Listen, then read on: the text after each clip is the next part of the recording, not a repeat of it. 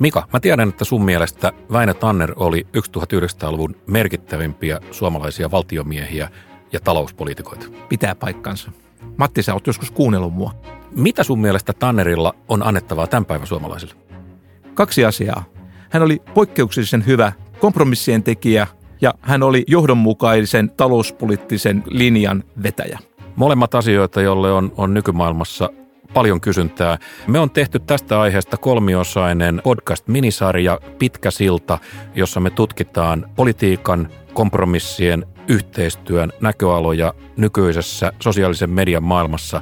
Me tutkitaan talouskuria ja kysytään tiukkoja kysymyksiä päättäjiltä.